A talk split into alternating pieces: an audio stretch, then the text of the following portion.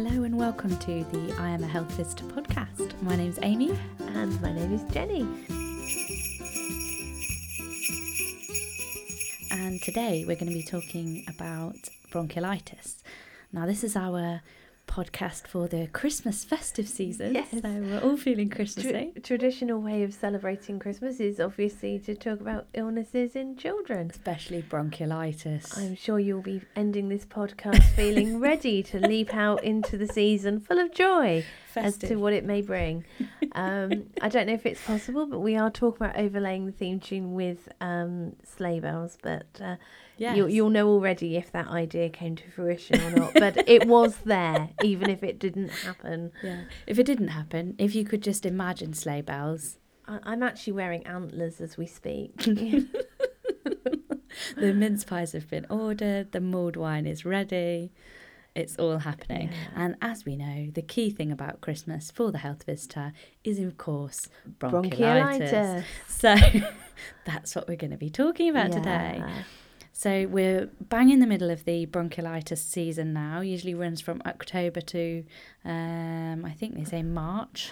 You're making it almost sound like um, kind of aspa- asparagus season. You know, oh yeah, you don't want to have you don't want to have bronchi baby before October. I mean, they're just they're not ripe enough. Yeah, um, They're at their best um, from Oh. from October till the the end of well, I yeah, still, beginning of March. I, I still remember working on a children's ward where there were um, kind of cu- really big cubicles where you could kind of fit two, three babies in at a mm. time, and having to do the whole moving over as to whether they were RSV positive or not, and trying to keep them separated out and things. It's like oh, it's it's a it's a really tough time of year in A and E as well. You would end up literally running out of cots to put babies in so because much of it. the balance just would not be there of the age of patients you're normally seeing and things. There's so much of it, and Yeah. You know, I think that experience is very much reflective of the fact that most children by the age of two have contracted um, RSV, are RSV positive, they have acquired immunity to RSV. yeah, um, by the age of two, which is why bronchiolitis is diagnosed in the under twos. So it's exclusively the under twos. But commonly, of course, very contagious. Yeah, and caught from older siblings. And, you know, so the classic is you go to a new birth, everyone's full of a cold, you think, oh dear, I'll give it a week and then I'll be back here. so baby's Yeah. going to have bronchiolitis. Um, and there's really nothing they can do to prevent it because No. it's so contagious. and also it's one of those things where I mean, I, uh, funnily enough, in the last week, I've had a belated new birth visit because the baby was admitted to Okay, hospital yeah. with bronchiolitis before I could even uh, even get there. Mm. Um, and uh, and yeah, and it was a real typical picture that the baby had started off with a cold, and it had just gradually worsened, and they'd seen GP, and because it's virus, isn't it? Yeah. So there isn't any active treatment. It's no good. Um, parents jumping up and down demanding antibiotics and things for this because they're not going to do a job. no. It is just that symptomatic treatment of yeah. Yeah and and reassuring parents actually what they can do at home but to look out for for signs of further respiratory distress that they are they are struggling because Mm. then further action is is needed very urgently Yeah, absolutely. um, but yeah for a lot of cases they are actually i should think for every one case that is actually seen or admitted to hospital there's Mm, probably a handful at least at that least. are, yeah. stay, are actually at home and able to, to get through it at home. And I think quite a lot of health visitors' experience will probably be in trying to keep these little ones out of hospital for as long as possible Yeah. and trying to keep them at home through the course of the bronchiolitis. I know that every every year I have two or three that I'm kind of visiting more frequently than I would be because I'm trying to keep them out of out of hospital. I know they've got bronchiolitis and you know diagnosed by GP or whatever and we're trying to keep them at home really Yeah. through that period obviously nobody wants to be in hospital but um not a nice place for to, for a tiny baby to be No. with mum so um No. that's often the experience I think in the community so maybe should we be defining it to begin with for people who don't know Um, yes. Yeah, definitely. just in case there's anyone listening in who's not come across Yeah. bronchiolitis yet so it's a lower respiratory tract infection. Um, a lot of these sorts of coughs and colds are what we call upper respiratory tract, where Mhm. they are they're in the, the, the throat and the upper airways, the nose and things.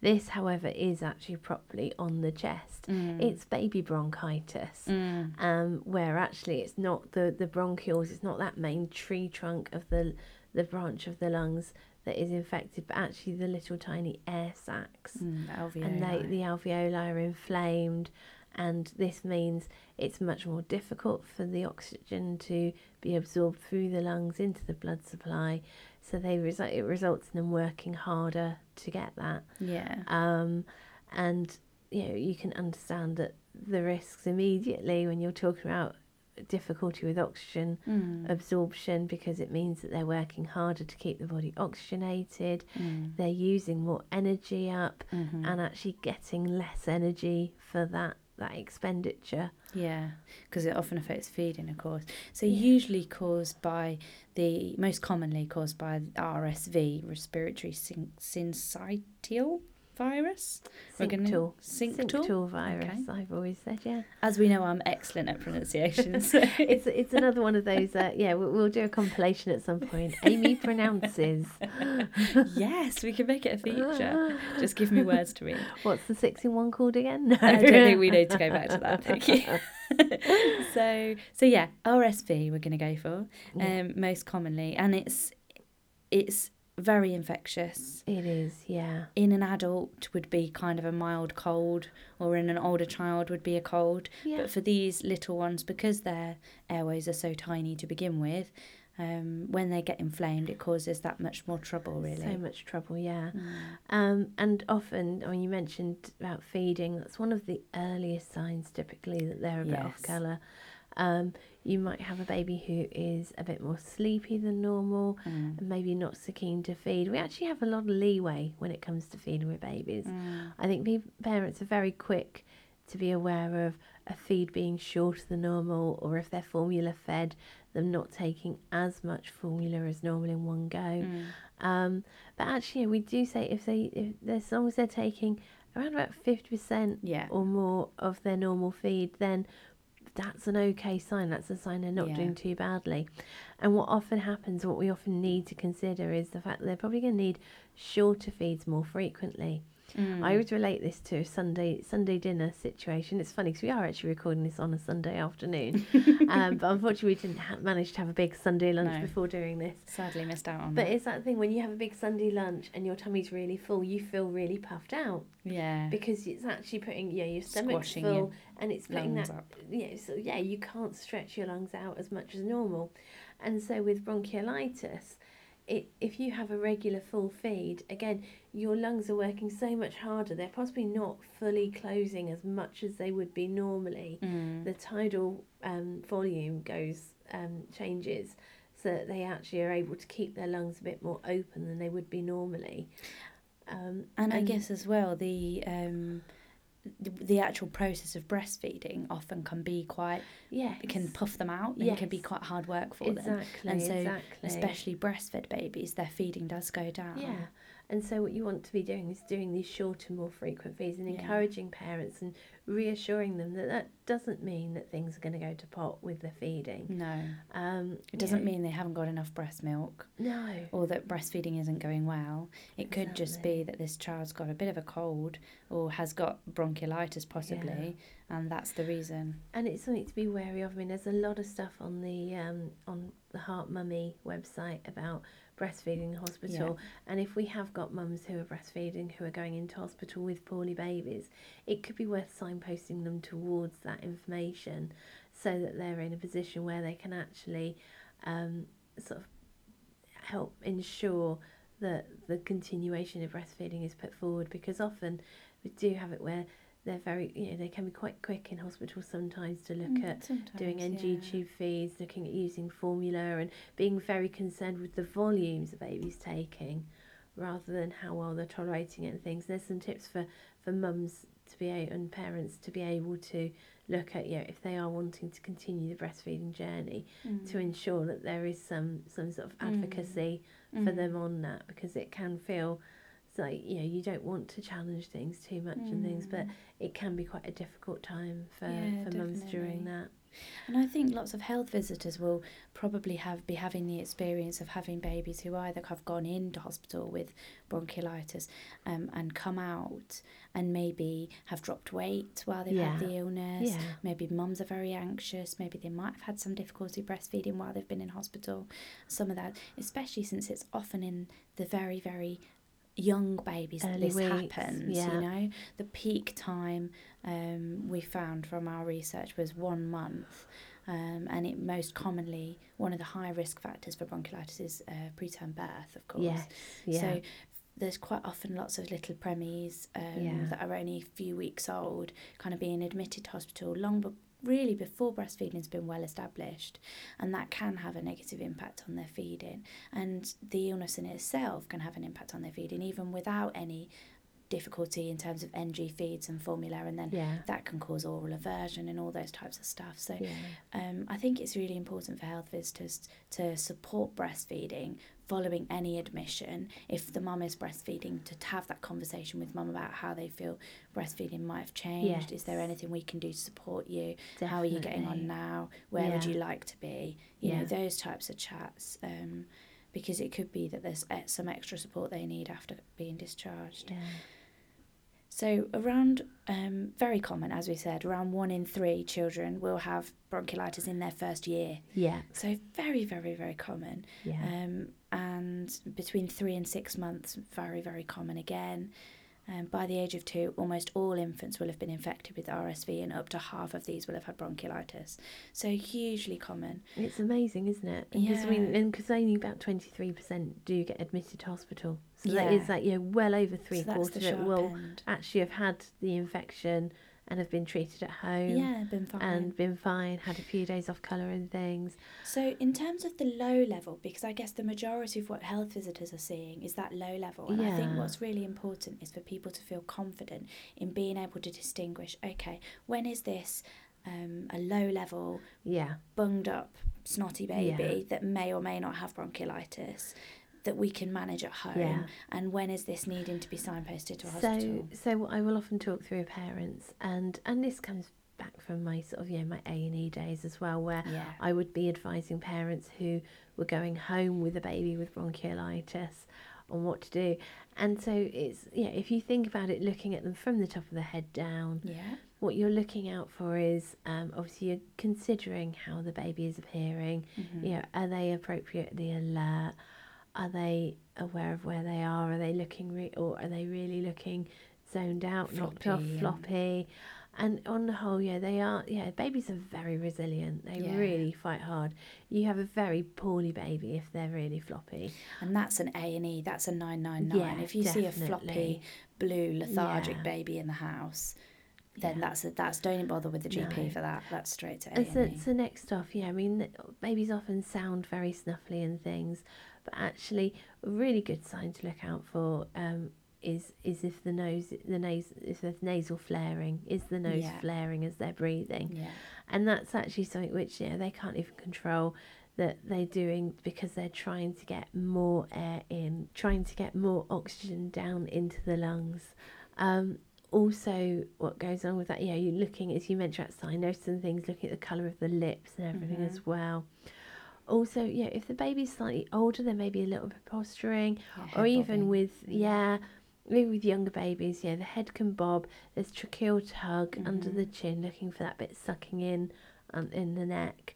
Um, and these, again, are signs that there's considerable effort going on. I would be very wary if I did a home visit and the baby was showing, or baby came into clinic and they were showing these signs, I would be encouraging the parents to seek some quite urgent attention. Definitely. Um, also, there's the thing where they just they don't like being handled. You know, they kind of get to a position where they're actually feeling vaguely comfortable with breathing, Mm. and it would often be being held a bit upright Upright. in Yeah. mum's arms or dad's arms, and just not liking being laid flat and not liking being moved around. Mm. You know, normally, you know, you can't. It's difficult to hold a baby in one position for a while. You do find yourself moving them around and things. And typically babies don't mind this, but if they're Mm. really sort of seeming to be quite stressed by it and things, that's again another sign they're working hard. I think um, really lots of work of breathing. That's almost the first thing I Yeah. look for. If Yeah. mum's telling me baby's got a cold, Yeah. the first thing I want to do is strip them down. I want to have a look at their chest. What's going on on Well, their see chest. where we got to the, the neck so far. Yes. So all of this bit can be done without even, even, before stripping them. they strip them. They be done with baby in mum's arms and things. Yeah. And then obviously you, you, you are strip them down. You're looking at the chest. You're looking for recession, Mhm. um, whether it's intercostal or subcostal. Mhm. Um, I think if you get to the point where there's sternal recession, you're in really Yeah. serious trouble.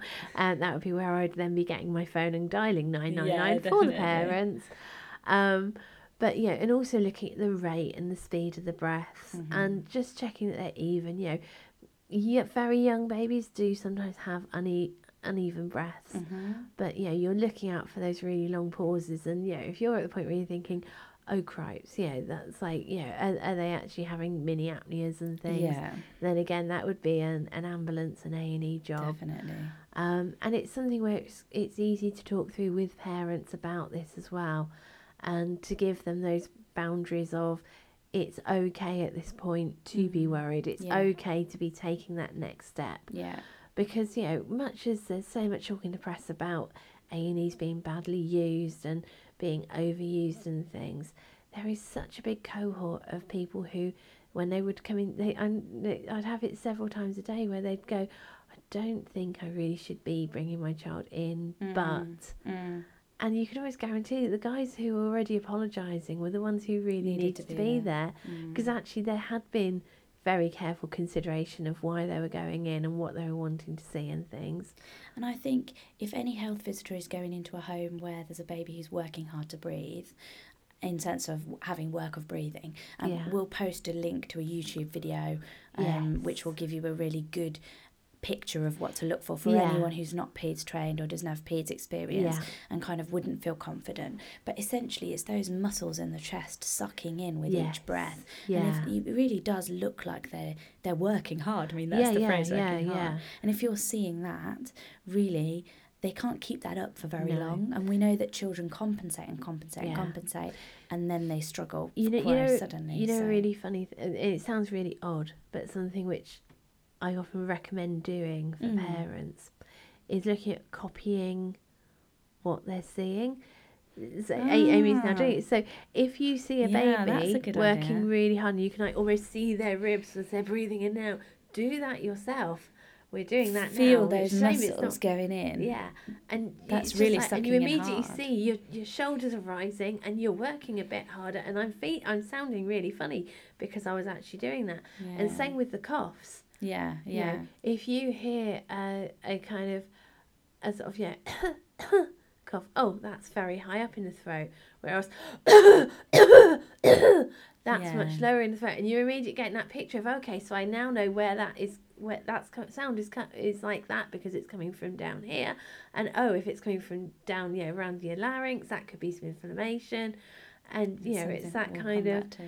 it's that sort of thing of sort of reassuring and also it's sometimes reassuring if it is just sort of they're making a bit of noise and whistly because they've got a bit of a, a bit of um, mucus. mucus or they've got a bit of um, swelling in the nostrils then again Sounds it's that reassuring so it's like Yeah. yeah, Yeah. that sounds very different to Yeah. you know so, or feels very different as well Yeah. That's a good Um, idea, asking people to yeah feel that sensation of sucking in. Because it does feel like you're working hard, actually. and I think it's yeah it's often a case where we might not know that someone's been into A and E until we get the A and E form through and things. Yeah. And actually, I think it is something where it is an important one to do at least telephone follow up with the parents Yes, afterwards definitely. because I think often the the babies are fine, the yeah their feeding's typically getting back to normal and things, but actually you know. For parents, there's always be that worry. I think, especially when a baby comes into hospital, and is yeah becomes maybe it appears more poorly Mm. while they're there and things. There's always that worry of, oh, did I act quickly enough? Was the right care given to my Mm. baby and things? And just to be able to sound them out on this and listen to them and be able to give a bit of explanation because it's one of those things I realise more and more in the community. In A and E, quite often there's not the time to explain to parents fully about what's happening, why it's happening, and things. Yeah, rationale necessarily Yeah. for everything. Yeah. And so it's almost a bit, a little bit retrospective. But I think if we explain to these parents properly what happened and ensure they're aware of what happened to things, first off, it improves their confidence Mm-hmm. in being able to use services again Mm-hmm. and to feel that correct care and attention was paid. Also, that thing of that is that peer to peer support. If you have a Mm. well informed parent who then has a friend going through a similar thing, Mm. they can then give some assur- reassurance and advice and support, and gradually it becomes sort of you know more common knowledge. Mm. Um, and I It's think there's sort of that it, there is that thing you only have to look at the popularity of things like Mumsnet Yeah. and you know I mean on Facebook there's various local mum groups and things, and I think it's sort of yeah there is a real value in ensuring we have well supported, well uh, sort of well explained to parents to be able to pass on sort of knowledge as well. Yeah, and that is that community capacity bu- building really is, Yes, is what you're doing, isn't it, as a health visitor? Definitely. So if you go into a home and you see a child who you think you can see some work of breathing on their chest, they sound like they're breathing more quickly, they've taken less than half the amount they usually do in the last two or three feeds, and or they've had a dry, nappy nappies. for 12 hours or more, Yeah. they definitely need to be seen Yes. urgently. Yeah. So I would either, depending on the level of how worried I was, you know, if I've got a child that, like you say, there's nasal flare, there's tracheal tug, there's loads of recession, there's dry nappies, there's poor feeding, I'd probably skip the GP and just go straight to an E- Yeah, A&E with that yeah. one. If there's one that you're wondering, okay, we may be able to avoid A&E, this may be low enough level right now for us to avoid, then be seen by the GP, but that day, that same day. Yeah. And so I have been known at times in this situation to actually call the GP from the home and book an appointment for that month yes. there and then. Yeah. And then, you know, you make sure and then you can follow that up. Yeah. Um, I think it, it might not always be something like bronchiolitis, but I think we've all had situations where we have we have done that kind yeah. of right. We we need We're to get you to see your GP Yeah. straight away. Um, And of course, was there anything else you wanted to say about kind of. well, I was just thinking about is sort of. I think I think the, the dry nappies thing is my Yeah. my big thing. Um, Because, of course, dehydration is the yeah, danger, really. Yeah, definitely. I think it would be the um, I think sort of the, the dry nappies would be definitely the thing where I would be um, wanting to to get them to seek help Yeah. as soon as.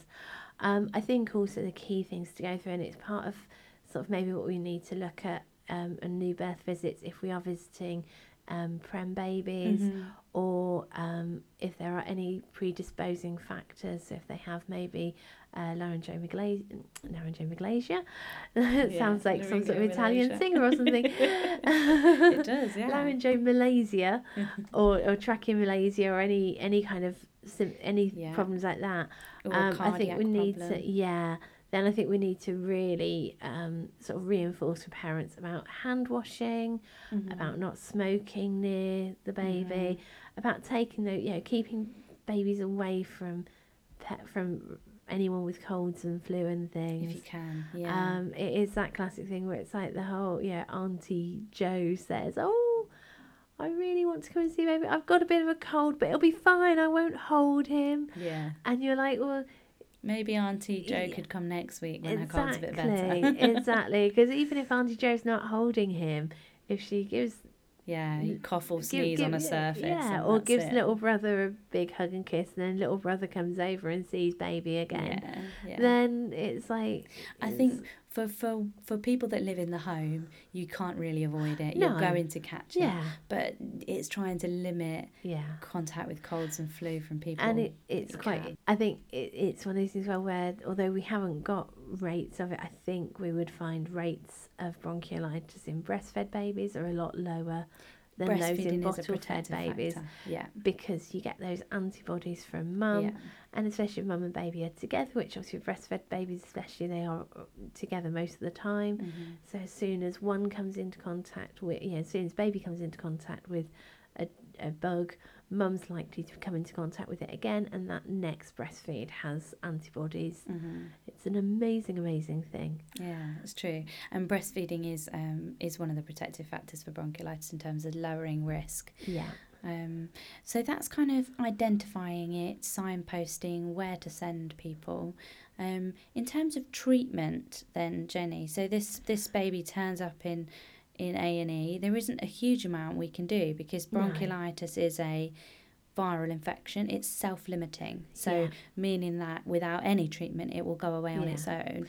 Usually within two or three weeks. Yeah. Most So- within two weeks. So the the key it's that symptomatic treatment. Mm. So if their oxygen saturations are low, then they need to have oxygen. Now that can be through a variety of ways. Um, it could be through um, the nasal cannulae. Mhm. The cannulae, cannula. I never quite know. Yeah, there is. Cannula, yeah. I think possibly. Um, but again, yeah, you have a very low rate. I mean, we're looking at often they only maybe even need 0.1 or 0.2 of oxygen. Mm. Um, in the baby that I talked about earlier, um, actually needed CPAP. Okay. Um, so that is where you have a, a kind of it's, it, I'm trying. It's, It's like almost a like a ventilation. It's kind of ventilation, where ventilation. it actually is. Um, was it positive expiratory flow? Isn't Pressure. it Mm. pressure? So um, it literally pushes oxygen into the nose, oh yeah, through the airways to actually keep those airways open, Yeah, even when they're breathing out, which helps reduce the effort they have to put in. and that would be a intensive care, Yeah, um, or at least critical critical care yeah, high dependency, intervention. yeah. So really, this can be very very serious. Oh, it can. Yes, You know, it yeah, can be yeah. very babies mild, do. but can I mean, yeah, babies babies do get intubated. I can almost guarantee Yeah, um, that. Yeah, you imagine if you look at our local children's PICU right now. yeah, yeah, there will be babies there are probably a good proportion of babies with bronchiolitis on there already.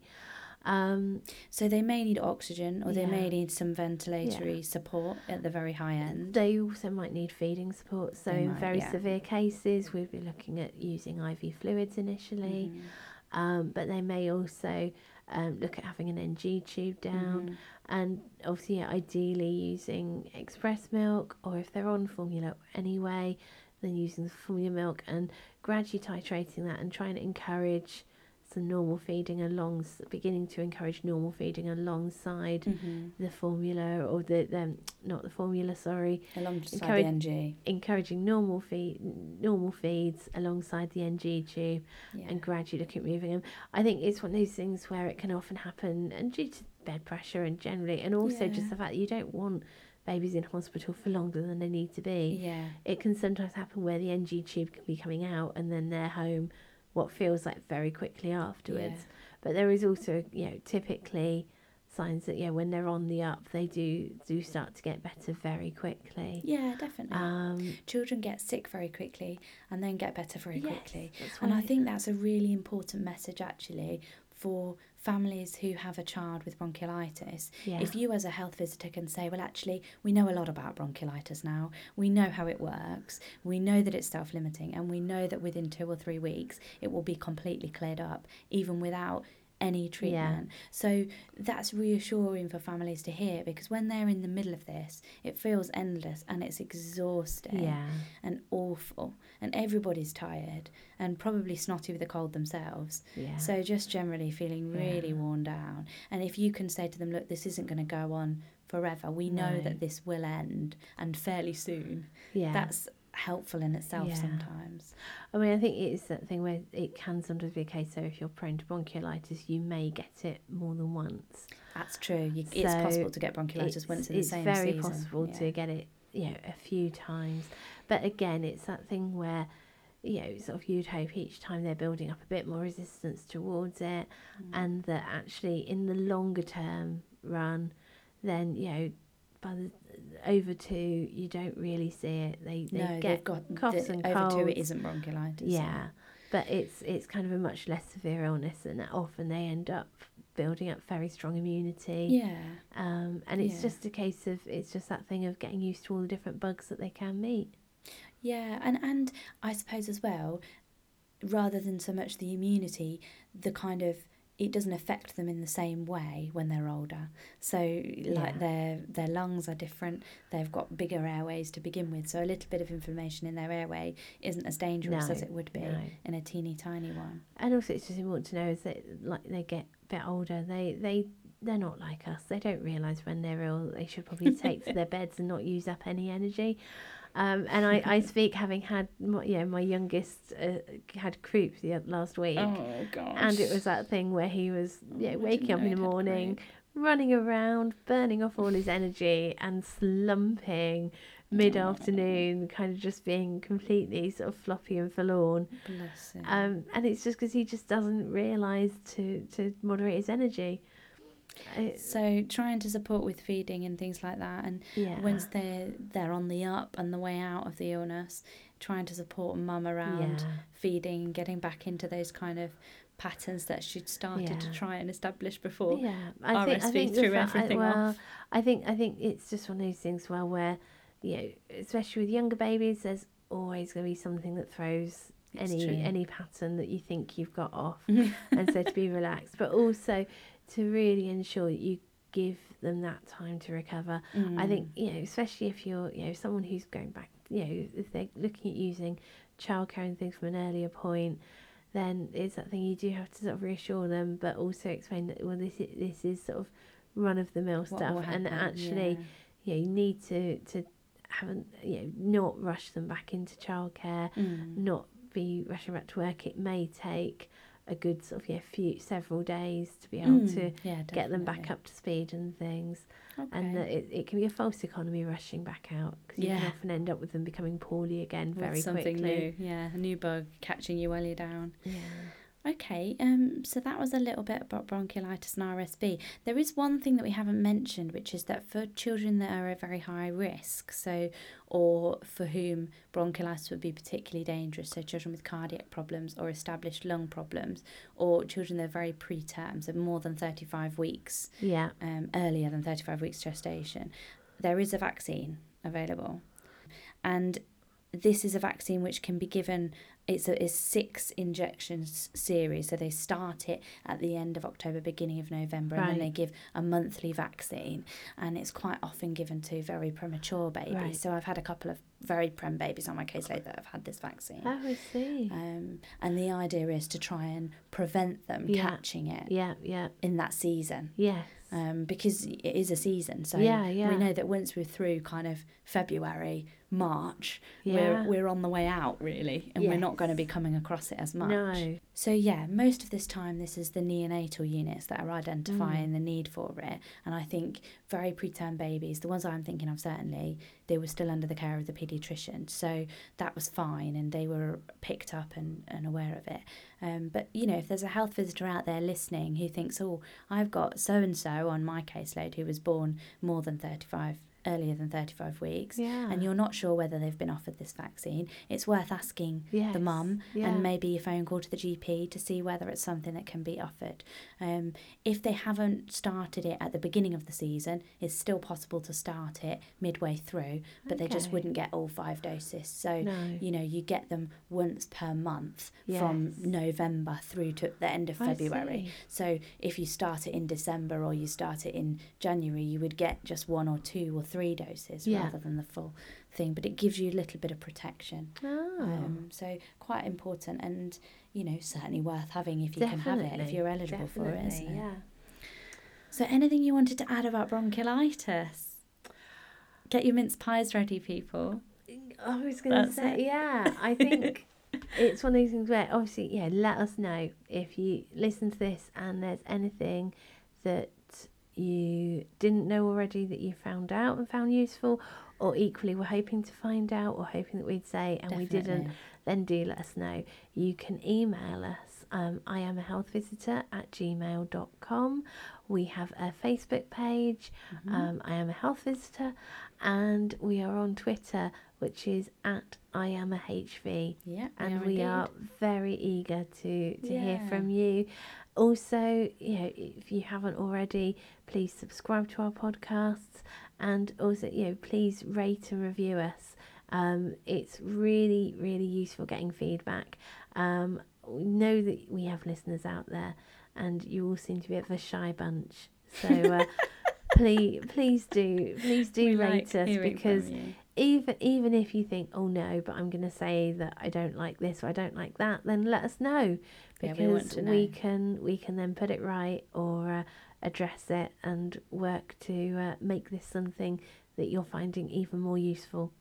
Definitely. I think um, the more we hear from you, the better, really. Yeah. And anybody who's got any stories of children who they've had on their caseload where they've had bronchiolitis and they've been involved with their care, they want to post about it on our Facebook page or tweet us about it, Yeah. um, that would be great. yeah.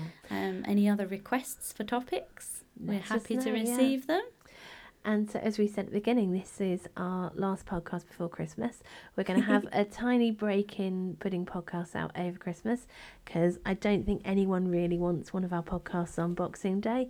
Um, so, our next podcast won't be coming out until the 2nd of January. But in the meantime, if you're off over Christmas, have an amazing time. If you're working between Christmas and New Year, as I know I am, then hey, you know, at least we're going to be getting to go to houses with Christmas trees up and things. Yeah. Put your Um, Christmas jumper on and And it's that thing where I know. I know we're going to be looking at our our new births coming in through the gaps in our fingers, wondering how on earth we're going to squeeze them all in. But it will work. We will get there. so enjoy your Christmas period, everyone. Yes. Have a lovely holiday and we will see you in the new year. Yeah.